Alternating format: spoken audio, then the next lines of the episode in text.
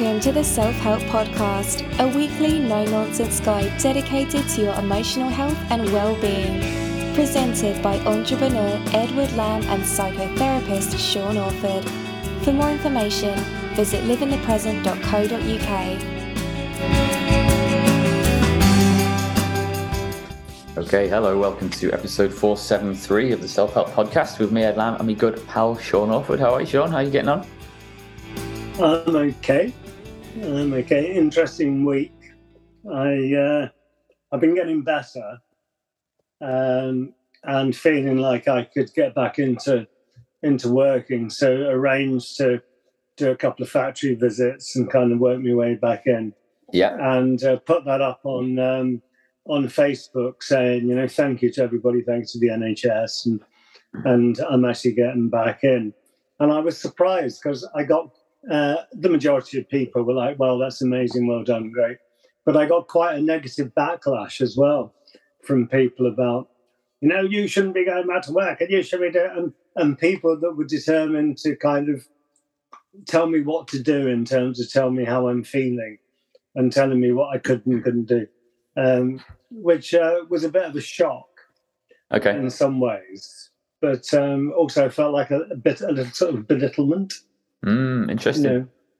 Mm, Well, yeah. only you know. Uh, only you know how you're feeling, I guess. But you feel ready for it, and feel Yeah. like you're ready for that next next stage of your recovery.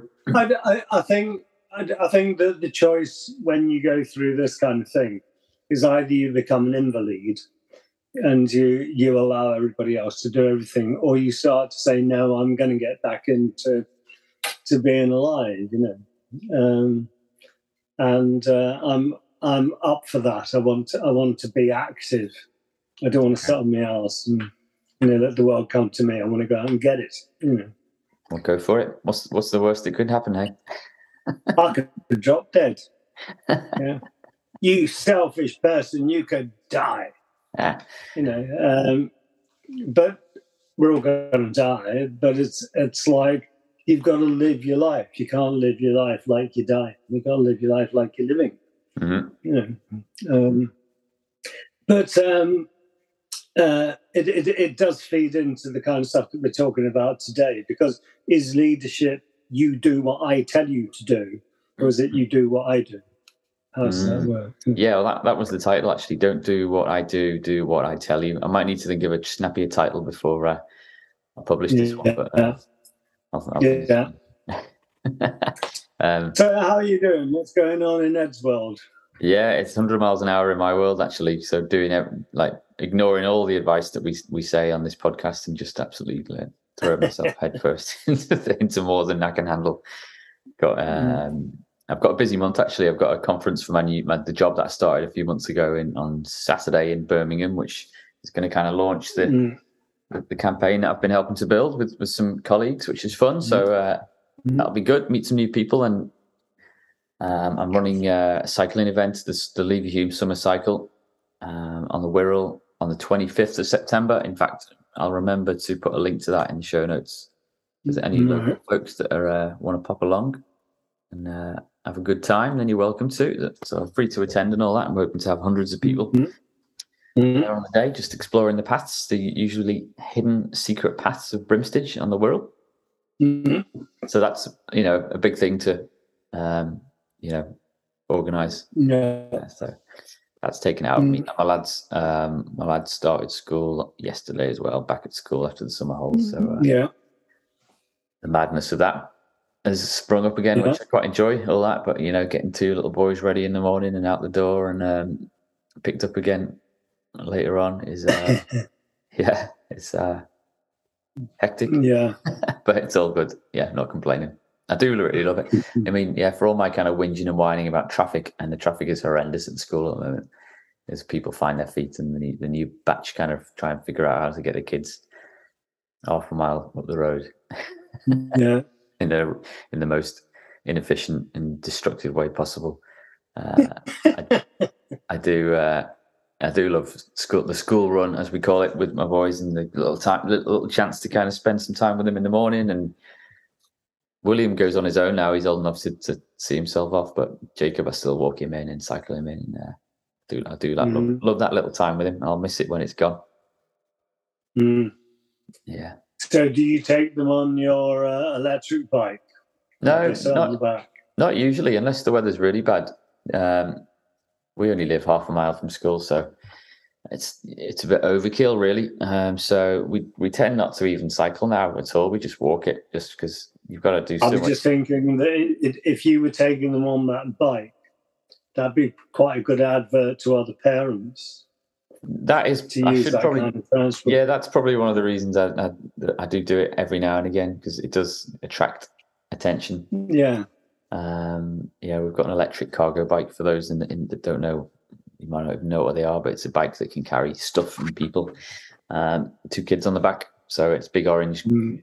contraption. But uh, there's actually, Mhm. I mean, we'll, I won't talk about this too long. There's a bit of a movement starting on the Wirral with other people that have own, own electric cargo bikes. I've, I've found, and there's five people on just on the Wirral with the same bike that I've got now. I've discovered Well, uh, and there are other variations and different brands you can get as well. So there's at least seven or eight of us now with kids and shopping that do it do it all on electric cargo bikes. So it feels like there's a bit of a movement starting. It's quite exciting. well, So we started up a, a little Facebook group so we can all share what we're up to and hopefully welcome new people into the gang. Um, so yeah, it's exciting. yeah, that's good. Yeah. Um, right, well, let's crack on because yeah, we've got a new prime minister. In fact, any minute now, I think we're recording this at half one on a on the Tuesday, the sixth of September. So we said goodbye to Boris this morning, uh, and Liz Truss gets sworn in, or whatever happens up at Balmoral uh, any minute now. I think so. We've got we're going to have a new prime minister by the time people hear this, and it's a, a good excuse to talk about leadership, isn't it? And working with managers and that kind of thing. What's your initial thoughts, Sean? Um, I, I think that we have a problem in the world at the moment because we um, have a lot of lying people um, that are in roles of leadership. Um, and I mean, it's been demonstrated um, with Trump and with Boris and with Putin and with um, Kim Jong.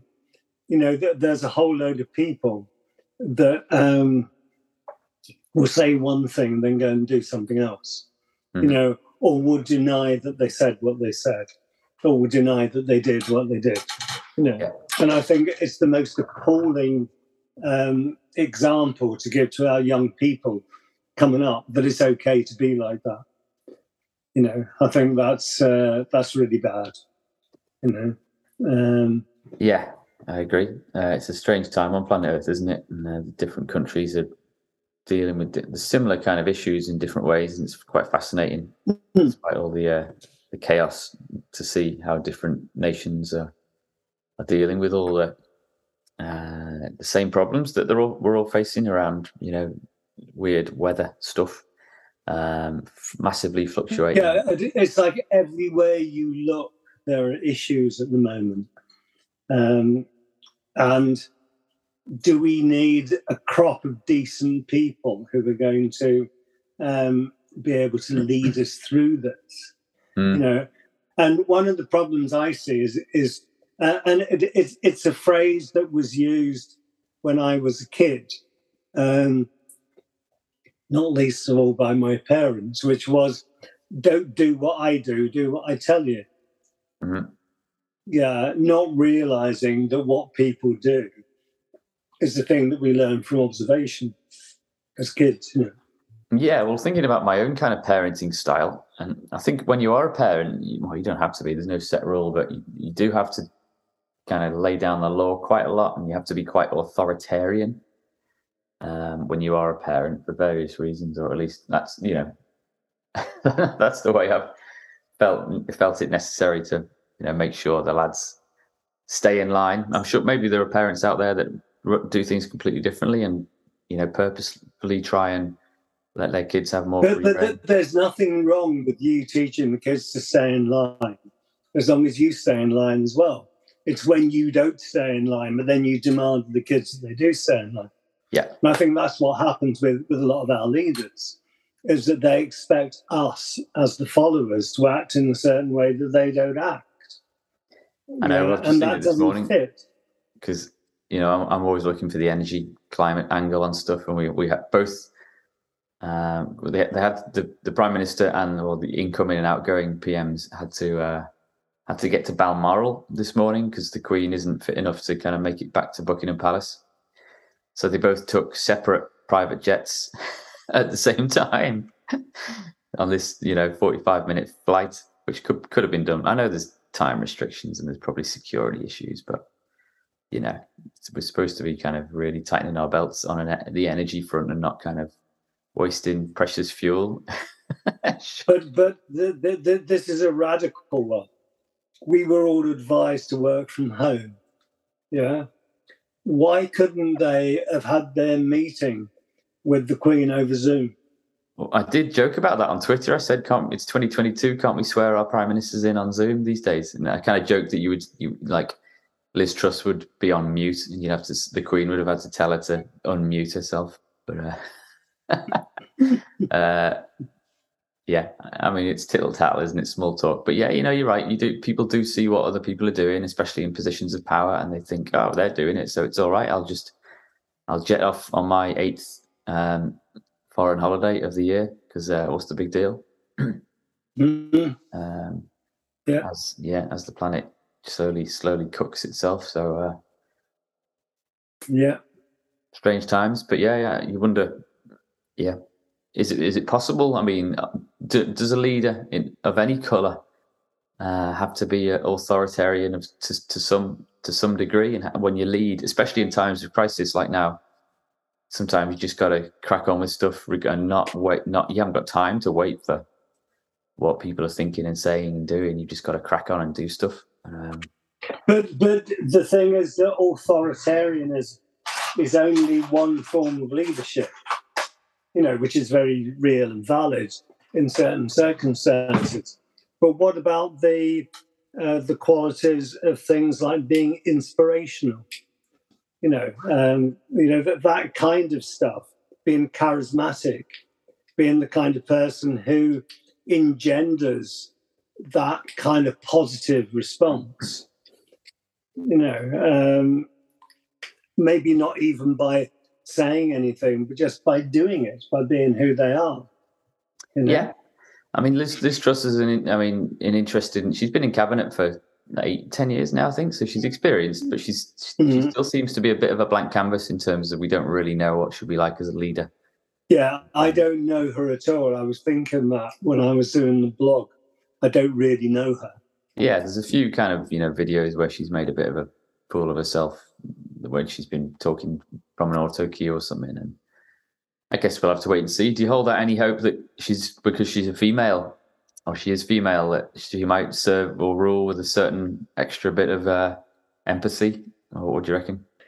I, I, I think that generally, uh, certainly in my experience as managers, is that women do make very good managers uh, and organizers as long as they stay as women.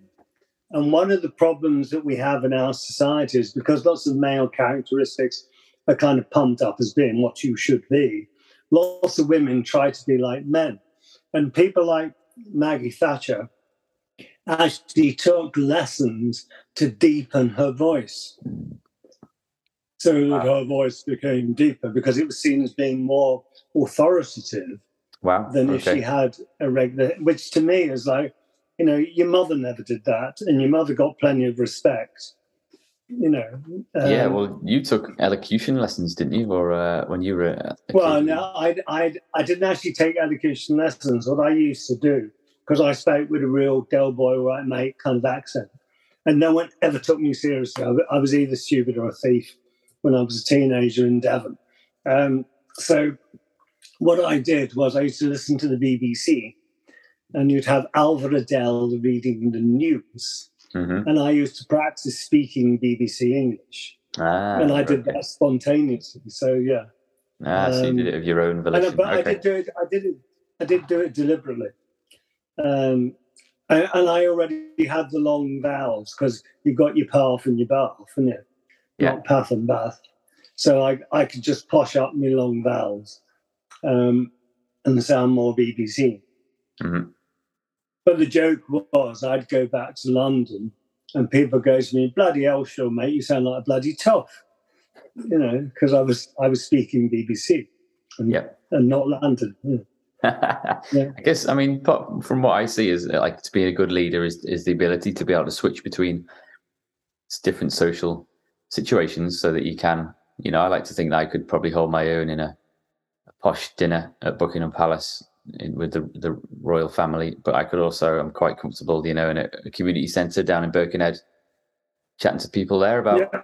stuff that's going on, and I think that's that's something in, in, in leadership which some people take the Mickey out of sometimes in terms of maybe your accent changing in different situations or uh, but I think I see that personally as quite a strong thing in terms of being able to yeah go in and out of different walks of life and actually still being able to communicate with people. Now, I, I've studied this over a period of time because uh, I tend to adopt the accent of the people that I'm with, which can be a bit embarrassing if you're in India or China or something like that. But um, uh, I do it automatically. And what we know psychologically is if you've got a musical ear, you tune in to sound. Yep. So that um, someone with a musical ear can hear a piece of music and go to an instrument and play it you know, near enough because they've got it in the musical ear. But but the problem is that if you're with a bunch of people from Northern Ireland, you end up speaking with a Northern Irish accent, not intentionally, but because you have a musical ear. Yep. You're picking up on the local sounds around you. You know, and people can think that you are kind of taking the Mickey, and you're not. You're just tuning in. I'm just trying to find a link now Mm. that I'll link to, but Joey Barton's a, a controversial footballer from uh, he's retired now. He's a manager now at Bristol Ro- Rovers, I think, but he's he had quite a history of some quite Right. violent stuff on the pitch and off the pitch. Actually, really interesting background. He's from Huyton in Liverpool, so he had quite a crazy, tough upbringing and all that, and he took some of it onto the football pitch, kind of fairly regular. Uh, but you can tell from the way he talks in his interviews that he's a smart lad and he still is actually and he was actually on question time once he was invited onto question time because he always had quite you know strong opinions on things beyond football anyway he played in marseille for a year uh, in france um, and he was the mickey was taken out of him massively in a, in a few interviews because his his his english accent or his english in in interviews would drift into this french accent speaking english and he got the Mickey taken out of it for him. But I, I actually saw it as quite a impressive thing to do from a lad from Liverpool, and you know, from the dark back streets of Huyton, uh, to have the kind of the nous to try and communicate better with the people sat in front of him. So I don't know why. Uh, yeah, I'll, I'll put a link to it in the because he, he, there's a video where he explains he explains it. That, but that to me is, is the musical ear. Mm. You know, you're you're tuning into the accent around you. But if you're going to speak a foreign language, you need a musical ear anyway Mm. to get the accent right, yeah. but so that I- they can understand you. I always Mm. slip into a bit of Geordie when I go up to Northumberland um, when I'm, you know, in the shop or something like that, or speaking with the the farmer that rents the field space out to us. Get kind of just find myself without even thinking about it, slipping into a bit of, bit of Geordie. But you were brought up with that, weren't you? Uh, yeah, I've got a lot of family that, that that's where I was born, but my dad's never had an accent as, as long as I've known him. I need to speak to my dad actually about when he lost his Geordie accent because he lived in Newcastle till he was, well, 18, 19, on and off. Uh, Uh, but that's very interesting. You said he hasn't got an accent. no. He has got an accent. Well, he has got an accent, yeah. Uh, yeah, yeah. And I can hear his Geordie when he's up in Newcastle as well. He just when he's speaking with his brother or sister, he slips in and out of it as well. Um, But if I go to London or if I'm with a bunch of Cockneys, then I tend to slide Cockney. The kids tell me that I swear in Cockney. If I if I get cross, then I'll swear in Cockney. Yeah, very good. Anyway, uh, but yeah, you've you've written a new blog post again, which we'll I'll link to that the spectrum of psycho- psychopathy begins with those around us who lack insight and empathy, um, and we live in the era of su- successful psychopaths. Um, so, what is it about this era, or is it of, of kind of of leaders or of psychopaths? Well, always- I I I mean, each each era has its own kind of qualities, uh, for me, from Maggie Thatcher onwards, uh, we've we've had this kind of development of psychopathy. And if you think of a psychopath not as a as a mad murderer, but someone who lacks empathy and insight, yeah, and then you look at what some of these leaders do and say, and you think you haven't got a clue, and it's because there's no insight and no empathy into into the worlds of the people that they're leading. Right. You know, and that's the problem, I think. Yeah. Mm-hmm. Um, mm-hmm. I mean, yeah. I mean, do you hold that much hope for the UK into uh, in terms of the knight in knight or knightess in shining armor coming to rescue us? I mean, we're going to have a general election, aren't we, within the next couple of years? Yeah, in a couple of years. Yeah. Um, the Labour leader, well, Keir Starmer's going to be there. That he's got to have a crack at the, a crack at it, hasn't he? So he's not the most inspiring in terms of like, uh, but he seems like a smart, competent fella. Um, but I wonder how he's going to fare in a, a leadership election. I don't know. I mean, the way I've seen it is is we've had a series of conservative leaders who haven't been the best at, at living their truth, um, and we've had some socialist um, leadership which they've all got splinters in their bottoms because they spend that long sitting on the fence and not getting down. That they're not being dynamic. Do you know what I mean? So it, it's like a, I, I see problems both ends really, um, and which is okay in peacetime. It's when you you've got the problems. And the one thing I would say for Boris is that uh, I did see him doing some quite dynamically positive things as far as Ukraine is concerned. Mm-hmm. And I think he did step up and, and, and actually put himself out there um, that other leaders maybe didn't do around. Yeah, you'll have, to, we'll have to see how um, uh, I think under different circumstances, uh, Johnson would have probably fared better as a leader. And uh, he, I mean, he came on the back of Brexit, which kind of he made his decision on that last minute anyway, even which way he was going to vote and campaign for he, on a bit of a whim. And he kind of dealt with a bit of that. And then COVID came along and then the war in Ukraine. Uh, uh, so he, but you know, that's just the way it goes, man. It's, it's, I guess in, in other in, in other times, I mean, we look back now, don't we, on kind of the mid 90s through to 2010, 12 ish, as quite um, kind of idyllic times. Maybe just because I was growing up then. I was a teenager and the music was great. Um, but it, yeah, well, I mean, that's not exactly fair because we had the 9/11 and the financial crisis to deal with. But they do do look, they do seem to be kind of uh, rosier times in uh, in the UK at least. What do you think? Mm, yeah, yeah, but the whole thing's relative, isn't it? I mean, I I uh, I can remember back along when inflation was at 15% and you know house prices were going mad and then there was the house price collapse and people had negative equity and all that kind of stuff mm. so and I, I, suppose that's the nature of being a human being is we live through crises it's a bit like you know how do we do what do we do i mean i've just been through my kind of medical stuff which has been been a crisis to deal with mm. you know um, and all of us at different times have to face that. We have to face the losses and the gains of being a human being. You know? um, yeah. I mean, yeah, we're looking back. It, I mean, it, there was a lot going on in the nineties. I was actually reading about how the, the, kind of the oil crisis of the seventies and the inflation spikes then took took like fifteen years to settle down. It wasn't until yeah. the early early nineties when inflation kind of got below ten percent again. Uh, mm and then there was all sorts yeah. of madness going on. I've done I studied politics A level, so I remember learning about like Black Monday was it or whatever when the kind of exchange rate mechanism failed and all that kind of stuff.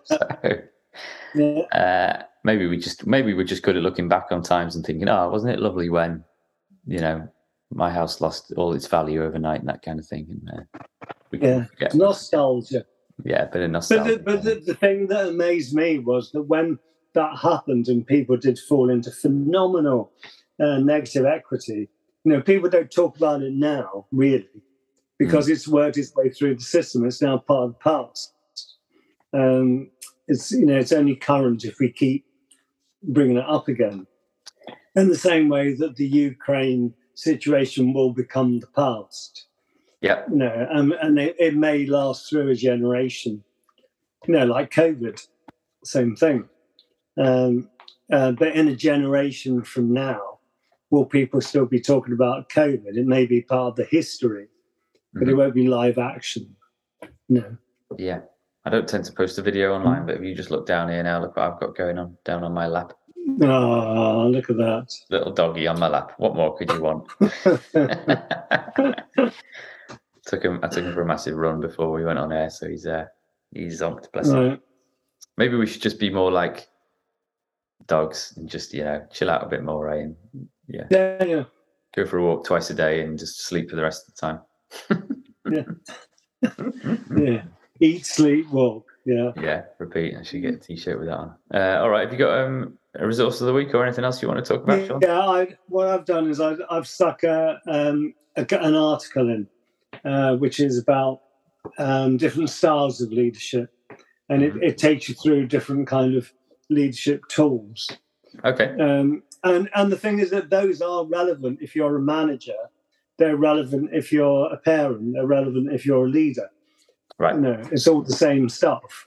Um, and and I, I guess that like a good prime minister is like a good parent to the to the country, like Yeah. a good monarch Yeah. is a good parent to the country. You know, Mm. yeah, looking after everybody and everything. Yeah, Yeah. that's a nice way of looking at it. All right, cool. I'm just going to link to the summer cycle. And uh, Okay. mention me a little event coming up because, uh, yeah, come along if you can. if Yeah, I'll have to see whether I can come on that. I don't know whether whether we're here then. I think we are. Cool. All right, come along if you can and tell your friends. But um, we'll leave it there for now. Hey, Sean.